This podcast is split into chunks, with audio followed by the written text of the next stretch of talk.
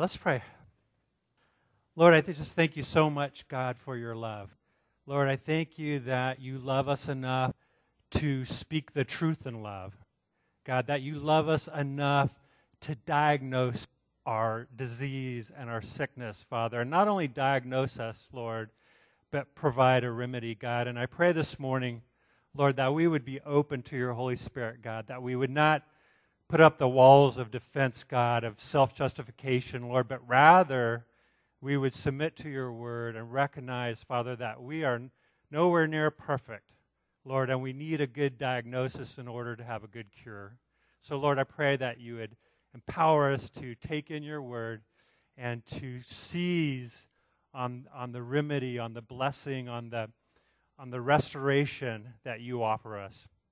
In your son's name, amen. All right, so we are continuing in Isaiah chapter 5. Last week we covered two woes, and this week we're covering four woes. Are you pumped, excited? Four woes and two therefores. All right?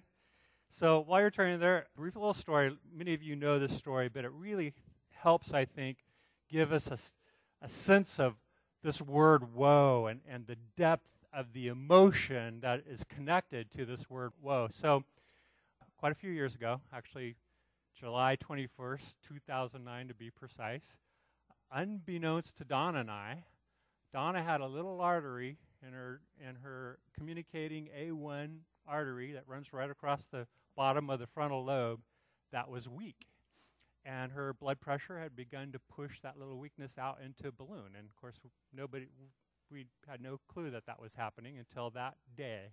And on that morning, I kissed my wife goodbye. I went off to work, and 45 minutes later, that little bomb went off, and she stood up and passed out and hit the floor and was out cold. And a few hours later, we were in the emergency room. Donna was getting a CAT scan. I had no clue what the heck. And they wheeled her back into the emergency room, and the nurse wouldn't look me in the eye. She just kept finding busy things to do and not look at me. And a few minutes after that, the ER doctor came in with my fuzzy recollection as everything started to blur at this point, but with this whole entourage of nurses and social workers and people. And he said, I am afraid I have some bad news. And of course, he went on to explain that, you know, she'd had a ruptured brain aneurysm, that blood was filling her, her, her mind, and that there was about a 50% chance that she wouldn't survive the next 24 hours. And he said, Well, and if she survives the next 24 hours, somewhere between 7, 8, and 13, 14 days out, she's going to experience this thing called vasospasm, which causes the arteries to seize up because the outside of them has ex- been exposed to blood, which is actually really toxic once it's out of your circulatory system and that will probably kill her as well. She's got about a 50% chance there. If she survives that, if she's in that 25% group of people that survive all of this, then you're probably looking at, you know, 10 years of therapy, speech therapy and various types of motor skill therapy and and she may not be the same person that you know and love. So that was his message to me. And the reason I share that, and I know some many of you have heard the story before, and the reason why I share it again is because that moment of the ER doctor saying, I'm afraid I have bad news for you, that is precisely the feeling, the pathos, the depth of grief that this word woe contains. So as Isaiah is saying to his own to his countrymen, to his own people, Woe to you. It's at the same level as the ER doctor coming in saying, I'm afraid I have bad news for you. Praise God. There she is, alive and well. The same person I, have known and loved for, for these 30 years. Uh, amen. And likewise, God provides an opportunity for restoration. Praise the Lord. But I just really wanted you to understand when Isaiah says, Woe to you, to the people of Judah. He's not saying, oh, shucks, darn. You know, he's saying, Woe to you. I have very deep, dreadful scary, dark news for you. And the idea of, of a doctor giving a, the word just escaped me. I just said it in the prayer. Not prognosis, but diagnosis. Thank you very much. the idea of a doctor giving you bad news in the form of a diagnosis is exactly what's going on here with Isaiah. He is giving the men of Judah, the, the people of Israel, a very dark, desperate diagnosis. You have a deep, deep, deep, deep spiritual problem that you need to understand is very serious, and there are consequences to this. The prognosis is not good. The prognosis is wrath and judgment. Okay? It is not a good prognosis. So I hope that has captured your attention because that's exactly God's intent. I think through Isaiah on the day that he preached this message, as well as right in this moment, he wants to catch our attention. Look, we have deep spiritual issues. We have deep spiritual problems that God has a, has a diagnosis for, He also has a prognosis for, and He also has a solution. Okay, so let's take a look at it. Starting with the first woe, verse 18 Woe to those who draw iniquity with cords of falsehood, who draw sin as with carts with cart ropes. I love the poetry of this. I love the picture of this. The picture is woe to you because you go after sin and you pull it into yourself. You're constantly reaching out and finding sin and just pulling it into yourself. And not only that, notice the progression. There's a progression from a cord, you know, a little nylon rope maybe that you use to tie a package onto the roof of your car, right? And you're pulling that sin with a cord of what? Of falsehood. There's a huge principle there. The principle is, you know what? As we purposely and willfully engage in sinful behavior, what goes with that? We start lying. We lie about the sinful behavior. We start lying to other people. We start lying to ourselves about what that sinful behavior is. We start pulling that sin into ourselves with lies. We use lies as the rope to pull that sin into ourselves. We try to justify it. We say, ah, you know, this is an enlightened attitude, right? I'm progressive. I'm thinking, I'm a modern thinker. I'm intellectual, right? We, we come up with, oh, it's a mind, you know what? Nobody knows about this thing. It's not, who's, it's not going to hurt anybody if nobody knows about it, right? Well, it's going to at least hurt you, right? But we build, we use these cords of lying to pull that sin into us. And then again, that, notice the progression. It goes from this, this rope to, he says, a cart rope. And for us, we don't have any idea what a cart rope is, but imagine a big, giant, thick monster cable, okay? So to put it in kind of more modern vernacular, and plus, as you know, I shared last time that I'm, I'm into sailing, so even though I don't have a boat and haven't sailed in 15 years, I still claim to be a sailor. So there's a difference between a small, we call it a sheet, okay? A sheet is a small little rope that you use to adjust the, the boom, okay? The boom is the, anyway, it's a, it's a small rope that you use to adjust the sail, right? Versus an anchor chain that you use to hoist up the anchor. And so that's the progression. We start out with these little sins, you know, these little pet sins, and we pull them into our lives with these little strands of lies, these small little cords of lies. We kind of lie to ourselves about it, we lie to our family about it. But it doesn't stay small, does it? Sin, our pet sins have this tendency to grow. They're ravenous, they're hungry, and they just continue to grow. And as they grow, we need bigger and bigger ropes and cords to be able to pull them into our lives. So we tell bigger lies and we lie more to ourselves, even to the point where we don't even know we're lying anymore, right? So that's the picture. And I think it's a, it's a very poetic picture. So, so here's the principle from this first woe Woe to those who walk their pet sins on ever growing leashes of lies. Okay, that's the picture. Woe to us. I have bad news for you when you continue to seek after sin and then pull it into your life and then lie about it and pretend like it's not sin. Right? It's only going to get worse. It's only going to progress unless you cut that rope. And we're going to talk about how we cut that rope as we go and get into this message. Actually, you know what? I'll talk about it as we go because it bears clarity and it's great for us to talk about. So, how do we cut that rope? really the go to passage for me is First John. In fact, maybe we'll just go there. First John, starting in verse 5.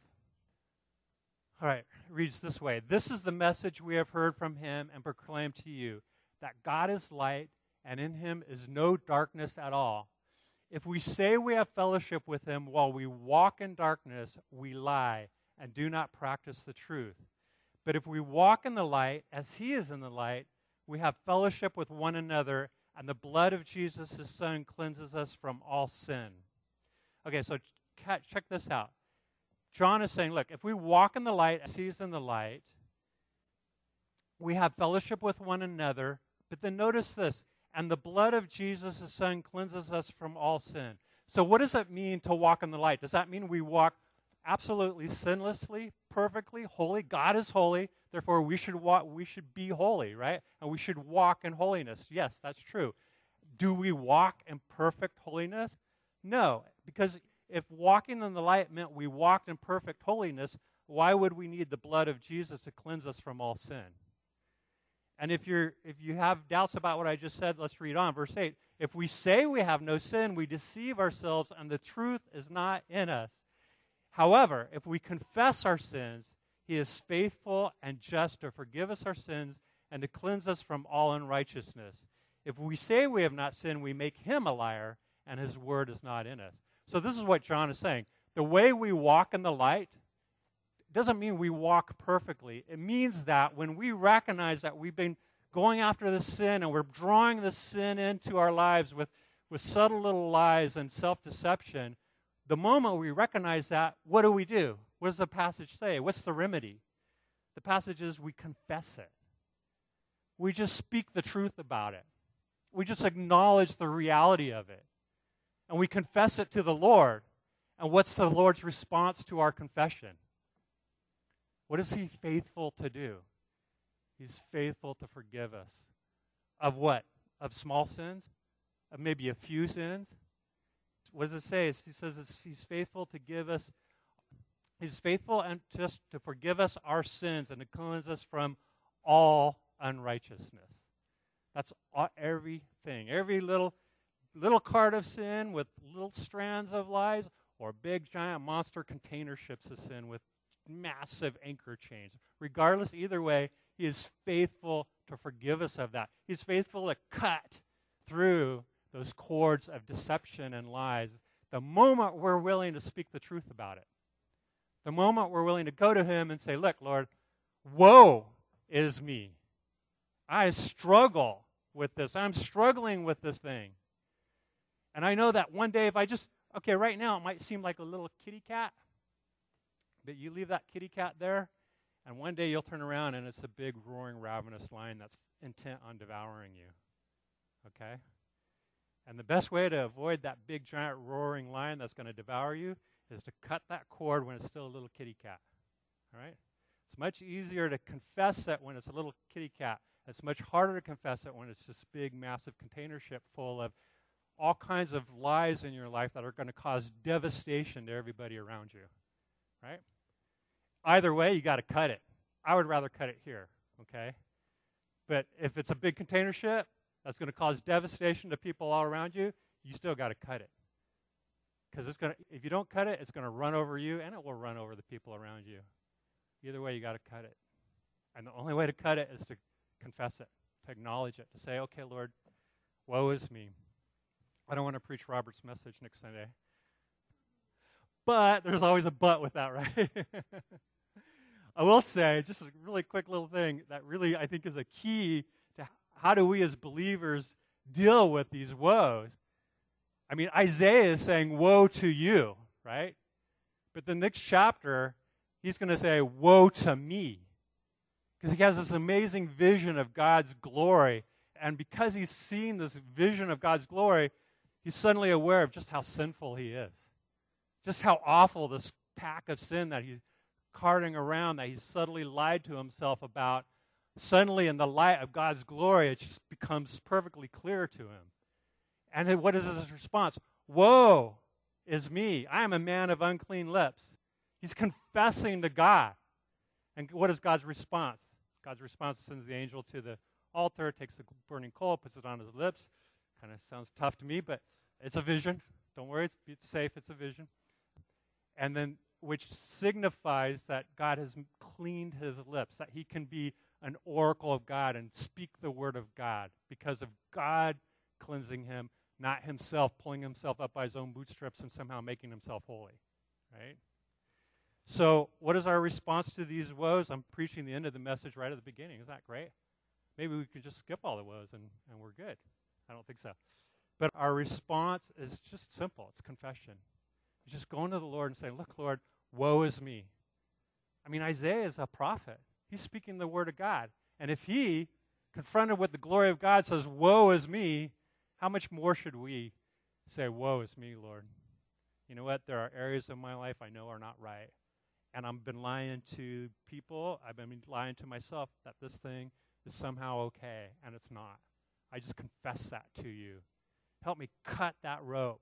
Help me turn away from it and look to your glory. Amen? All right. That's the woe one. Moving on. Isaiah 19 just kind of continues this woe. 19 says, Woe to those who say, Let him be quick, let him speed his work that he may that we may see it. Let the counsel of the Holy One of Israel draw near, and let it come that we may know it. Now, this is a little bit confusing, right? Well, isn't that a good thing? Isn't it a good thing to say to the Lord, well, let the Lord be quick. Come, Lord Jesus. Come soon. Let him speed his work that we may see it. Come on, God, we want to see your work. Let the counsel of the Holy One of Israel draw near and let it come that we may know it. That's all good, right? Here's the problem the problem is they don't believe it. They're actually, this is actually a taunt. This is actually the idea of it, the spirit of it is look, you know what? You say that if I you say that if I eat the forbidden fruit, I'm going to die. Well, Eve and I just ate it, and here we are. We're still alive. Where are you, God? Where's your wrath? Where's all this wrath and judgment that you've been trying to terrify us with? Here I am. I'm doing what you say is wrong, but we're doing great. In fact, we're prospering. Life is good. You know, if you th- if you're so serious about this, God, if you take sin so seriously and you're saying I'm blowing it in this area, where's the wrath? How come, you know, I haven't been struck by lightning? Have you ever had that experience? Have you ever gone like, I can particularly remember as a little kid, one of the first times that I really got away with something really big, you know? I really did something really bad, really wrong. And I thought, uh, woe is me. I'm doomed. It's all over. My parents are going to give me they never said they would give me away to the Indians. They always said they would trade me to the Indians. I'm like, what? I mean, they're going to try to get something out of it, trade me to the Indians. Huh? So I get some Midwestern Kansas thing, I think. But I'm like, this is it. They're trading me to the Indians. I hope they get something good for me, but they're trading me to the Indians.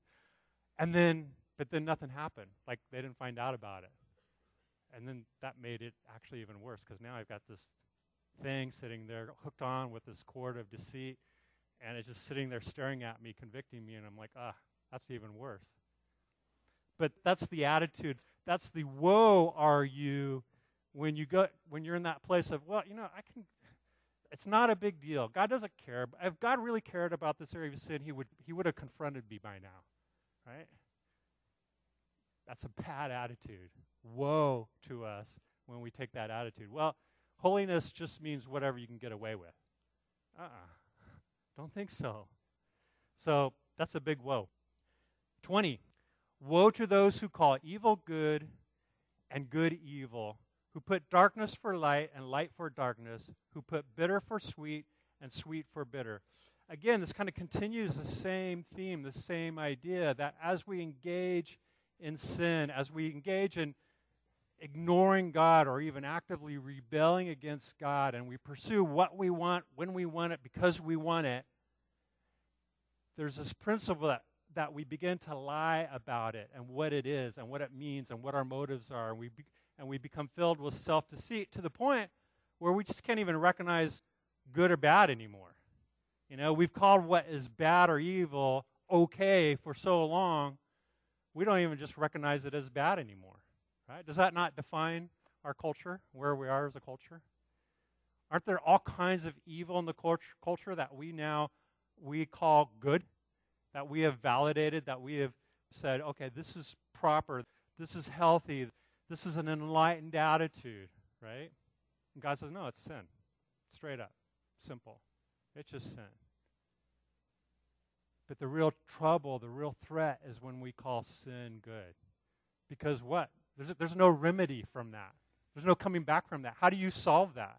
If you call sin good, you're never, there's no cure because you don't believe there's a disease in the first place. Right? That's, that's why it's such a serious woe, such an important woe. And how is it that we even define what is good or bad? Ourselves? That takes us to the next one. By the way, the quick summary principle for both for verse 19 is woe to those who mistake God's patience and forbearance for a license to keep producing wild grapes. Okay, we talked a lot about wild grapes. Wild grapes are basically just disobedience, producing bloodshed and an outcry instead of justice and righteousness. Right? So God is patient.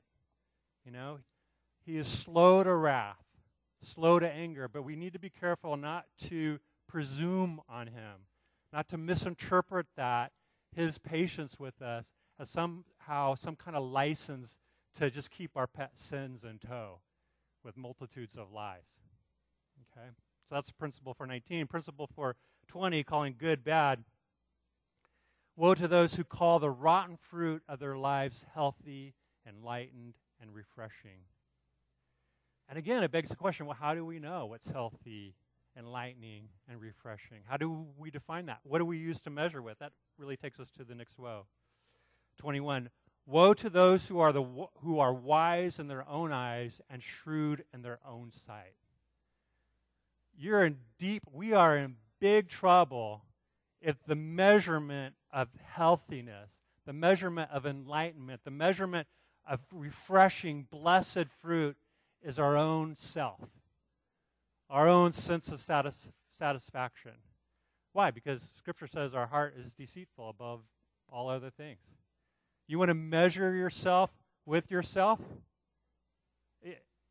You have no guardrail. You have no way of accurately determining where you are, and spiritually or in relationship to anything, right? Because you are your own defining ruler. I, at work, I use um, calipers a lot. Calipers are these measuring devices, and I, I, it's got these little gears in it. I can use calipers, and I can measure down to one one hundredth of an inch in accuracy, right? Or I can just say, yeah, about six inches. and really, I mean, the whole Enlightenment period, uh, actually, even going back to the Renaissance artists, the, the whole basis of the measurement, the, uh, the sense of proportion and measurement of proportion, even really back to the classics, is based on the human form, right? The, the, the poster child for that idea is Leonardo da Vinci's man, the guy standing here like this, you know, and there's a big circle around him. Right? It's our proportions define, and here's the real catch our proportions define the true proportions of God, the pr- true underlying inherent proportions of the universe are encapsulated by human proportion. Okay?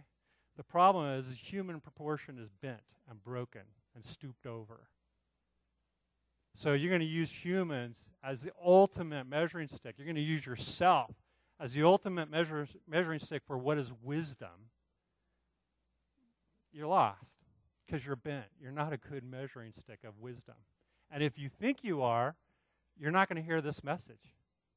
You're going to discard this message out of hand. Who are you, John Banman? Just because you're standing up at a podium to say that I'm bent and broken? Who says I'm bent and broken? I've been told all my life in the educational system that I'm awesome, right? And I, by the way, I don't want to throw the baby out with the bathwater. We are created in the image of God. We are the crown jewel of His creation, right?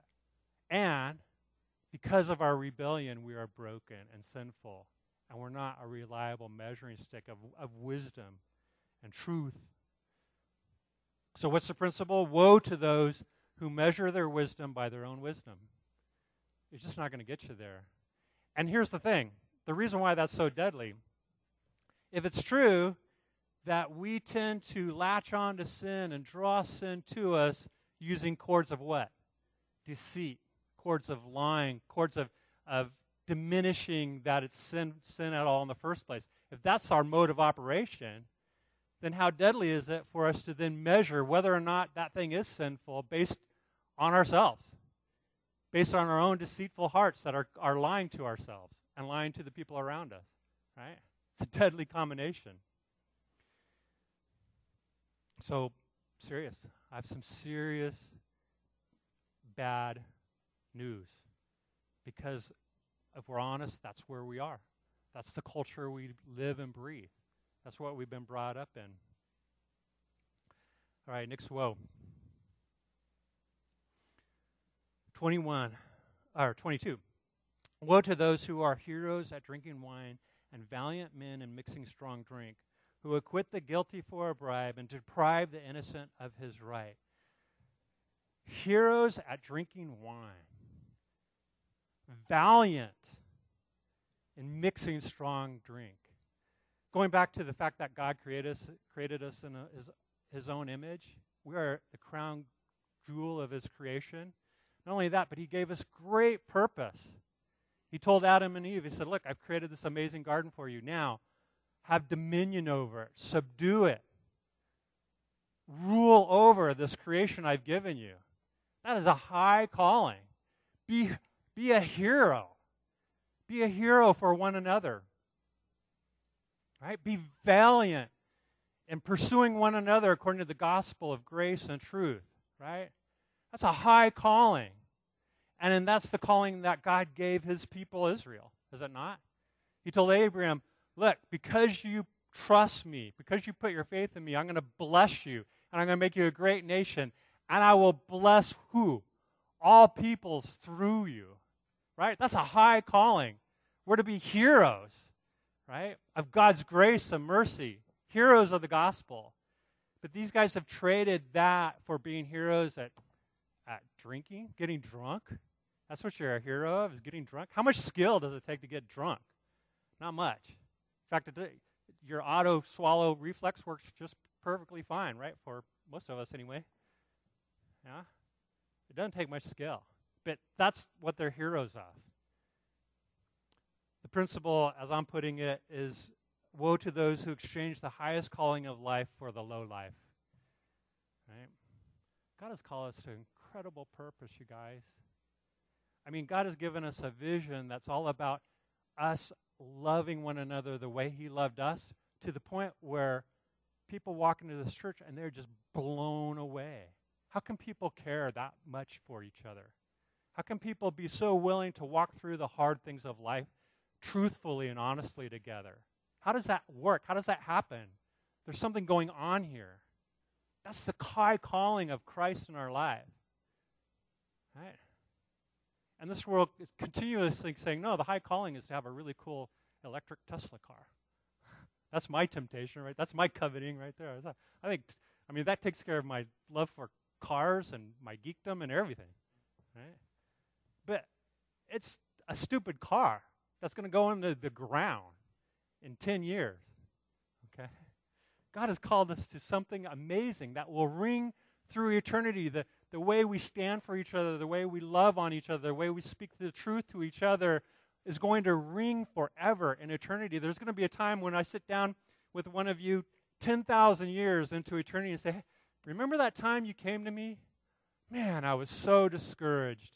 And you just shared something. You didn't even know what you were saying, what, you, what, what the Holy Spirit was doing through you. And you just blessed me. And it, and it was instrumental in me choosing to take that quiet time, that prayer time with the Lord. And you know what? And then that led to this and that led to that. And f- guess what? Fruit.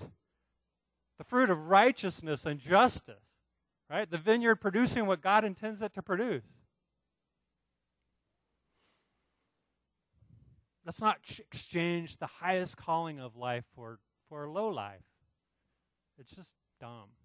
But we do it anyway, don't we? So, what's the solution? We don't pretend like it didn't happen. We don't try to just sweep it under the rug. What do we do? What? Confess it. Thank you. Mike gets a gold star this morning. Confess it. Repent from it. Share it with a brother or sister and say, Man, help me. I just need to say it out loud to somebody and know that they're praying for me. 24. Therefore, as the time. Okay, here we're to our therefores now, okay? The diagnosis is bad, it's severe, and the prognosis, frankly, is worse. 24. Therefore, as the tongues of fire devours the stubble, and as dry grass sinks down in the flame, so their root will be as rottenness, and their blossoms go up like dust. For they have rejected the law of the Lord of hosts, and have despised the word of the Holy One of Israel. Okay, this is bad news. Right? This is this is wrath. This is judgment. And you know what? Uh, there's a lot I could say about God's wrath and judgment if we persist. And, and here's, here's something I want to, I, I kind of want to recalibrate a sense of context here. If we persist, if we continue to draw sin into our lives until it's a container ship with this monster anchor that we were dragging along behind us, I would be very concerned. That's a big warning sign. And we, we all struggle. We were talking about this in the men's in the men's study yesterday. We were talking about how you know what we recognize that God calls us to holiness, but we also recognize that we're not perfect, and we recognize that we blow it in different areas, and we struggle. We have the struggle, but then we struggle with the fact that we're struggling. Right? We were talking about it's like, well, as a believer, golly, man, I'm still I still feel that temptation for that thing and want to pull it in and kind of lie to myself about it. I still have that active in my life, what does that mean that I'm still struggling with that? Does that mean I'm doomed? Does that mean God is going to pour his wrath out on me and I, have lost my salvation? Is that what that means? I think Scripture is very clear that if you have honestly and truthfully put your hope and faith in Christ and confessed him as both your Savior and, by the way, and Lord, right? You will be saved, okay? And, as Paul says, you will struggle. The flesh wages war against the spirit, and the spirit wages war against the flesh. Paul says, What I want to do, I don't do, and what I, what I don't want to do, I do. O wretched man that I am, who can save me from this corpse, from this body of death? Who can save me? Well, Christ can. And what's our job? Our job is to confess it, just to agree with Him that, hey, I'm struggling in this area. And that's how sanctification works. As we're honest with our struggles and we confess those struggles, the Lord will move us from one glory to the next glory. And He'll grow us up. Okay? So, do we need to fear wrath? Not if you are like Isaiah who says, Woe is me, Lord. Woe is me. I am a man of unclean lips. Woe is me, Lord, because you know what? I have this pet sin and I keep I keep I keep hanging on to it. And I keep spinning out all these little lies in order to hang on to it. Woe is me. Lord, I just agree with you that it's wrong and, and it's, it's attached to my life and I, I need to cut it. Help me, Jesus. Forgive me. I receive your forgiveness by faith. Now empower me to walk away from it, to repent of it. That's the Christian life. That's what it looks like to live a Christian life. The alternative is what we're reading right now. The alternative is that God will utterly and totally and ultimately destroy you. If you resist the Holy Spirit, the whole, your whole life, if you resist calling on Jesus as your Lord and Savior, as you reject Him throughout your life, the only thing you have to look forward to is death and destruction forever, eternal torment. Does, John, does that mean uh, if I've blown it, I'm death and destruction and torment forever? Not if you put your hope and faith in Christ. And not if you're humble enough to say, Look, Lord, I'm blowing it. The evidence, the evidence that you've put your hope and faith in Christ is that you're willing to say, Woe is me, Lord. The evidence of you hardening your heart and maybe never even receiving Christ, even though maybe you walked down the aisle and shook a pastor's hand one day just because you thought it was a thing to do, but you don't really demonstrate any real affection for the Lord. The best evidence of that's where you're at is that you listen to this whole message and say, ah, no, it doesn't apply to me. I don't struggle that way. I don't have any sins. I don't lie to anybody. I'm perfect. Uh, okay, I'm not perfect, but you know, I'm good enough. I'm okay. You know, how do I even know that you know these words written 2,500 years ago even apply to me? Right? Who's, who gives us the authority? Well, God does, and He's demonstrated it over and over and over again, even coming into the world in His own flesh.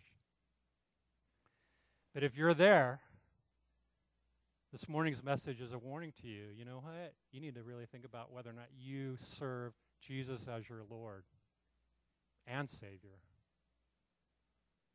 But if you recognize Jesus as your Lord and Savior, and you also recognize that you struggle, that you have these sins that you still cling on to,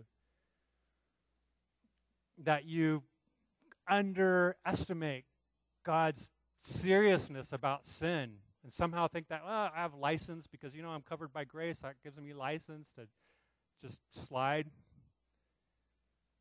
Then that, that message is, woe to you. Repent. Confess and repent. Right? So nobody gets out of here free today. You're either confessing and repenting and, and knowing the salvation and forgiveness of Christ, or you're doomed to destruction. Those, those are your choices. Sorry but that's what they are.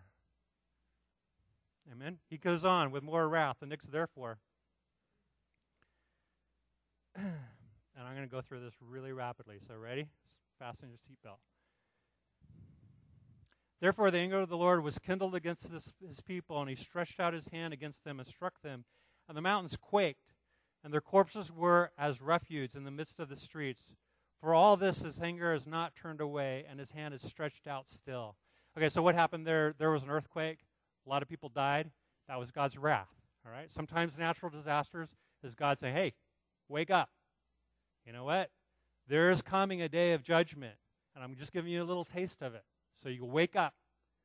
You know, I'm serious." So that happened. But for all this, his anger was not turned away, and his hand is stretched out still. God's not done with his people yet. Okay, he will raise a signal for nations far away and whistle for them from the ends of the earth.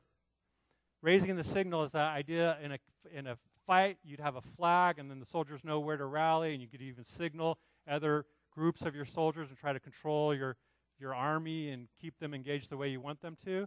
So it's a rallying point. But this, in this case, it's used in the reverse. God's saying, "Look, I'm going to set a banner to rally all the nations around you to come and attack you." and capture you and take you captive and take you off into exile.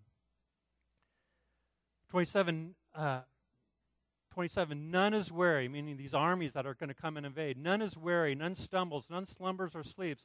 Not a waistband is loose, not a sandal strap broken. Their arrows are sharp, are their bows bent. Their horses' hoofs seem like flint, and their wheels like whirlwind. Contrast that with that uh, second woe where people are saying, uh, let me read it real quick. People say, oh, God, if you're so serious this, about this, why don't you why don't you come and be here quick? Let, why don't you speed your work that you may that we may see it? Let the counsel of the Holy One of Israel draw near, and let it come that we may know it. Well, God said, Yeah, that's exactly what I'm going to do. I'm sending Babylon, and I'm sending them with speed and determination, and they're going to come in and wipe you out. You want you want to you want to challenge me? you want to lay down the gauntlet before me and say, "Hey, if you're so serious about this, where's the judgment? Uh, trust me, it's coming. Right? We want to play games with God. We want to play church with God and pretend like to be all good and Christian on Sunday morning, and then just dive headfirst into this area of sin that we're just keeping hidden from everybody. God's going to discipline us. Paul says, you know what? God's not afraid to discipline you. Right? It's serious. 29, their, their roaring is like a lion. Like young lions, they roar. They growl and seize their prey. They carry it off, and none can rescue. They will growl over it on that day, like the growling of the sea And if one looks to the land, behold, darkness and distress, and the light is darkened by its clouds. Notice this last verse, they'll growl, growl over it on the day like the growling of the sea. So, in the Hebrew mind, the sea was a dark, scary, demonic place. It represented the powers of darkness, the powers of, of Satan. It was a temp- tempestuous, dangerous, scary place. So, looking to the sea was just not an option in the Hebrew mind. Okay? So, where do you look to? Well, you look to the hills, the mountains, right? You look to the land. And what Isaiah is saying here is look, you can't look to the sea, and the land is no help to you. The land is filled with God's wrath and judgment, darkness. You've got nowhere to go. This, this is coming. This is going down, and there's no escaping it. I'm judging you. For most of you, I'm judging you ultimately. For some of you, you're in, under discipline and you're going to go into exile and you're going to demonstrate faithfulness to me in exile. All right? But what does that mean for us? Woe to us, because all these things are part of our lives, are they not? All of us have some area of this where we overestimate our own wisdom, right? We're overly impressed with our own insight. All of us have some area of life that we struggle with and that we tend to kind of lie about instead of just confessing it. We're all here. Uh, woe to us. But praise be to Christ, He has given a way of escape. He has given a path of salvation, of redemption. Right? If we look to Christ, if we confess our sins, He is faithful and just to forgive us of all unrighteousness.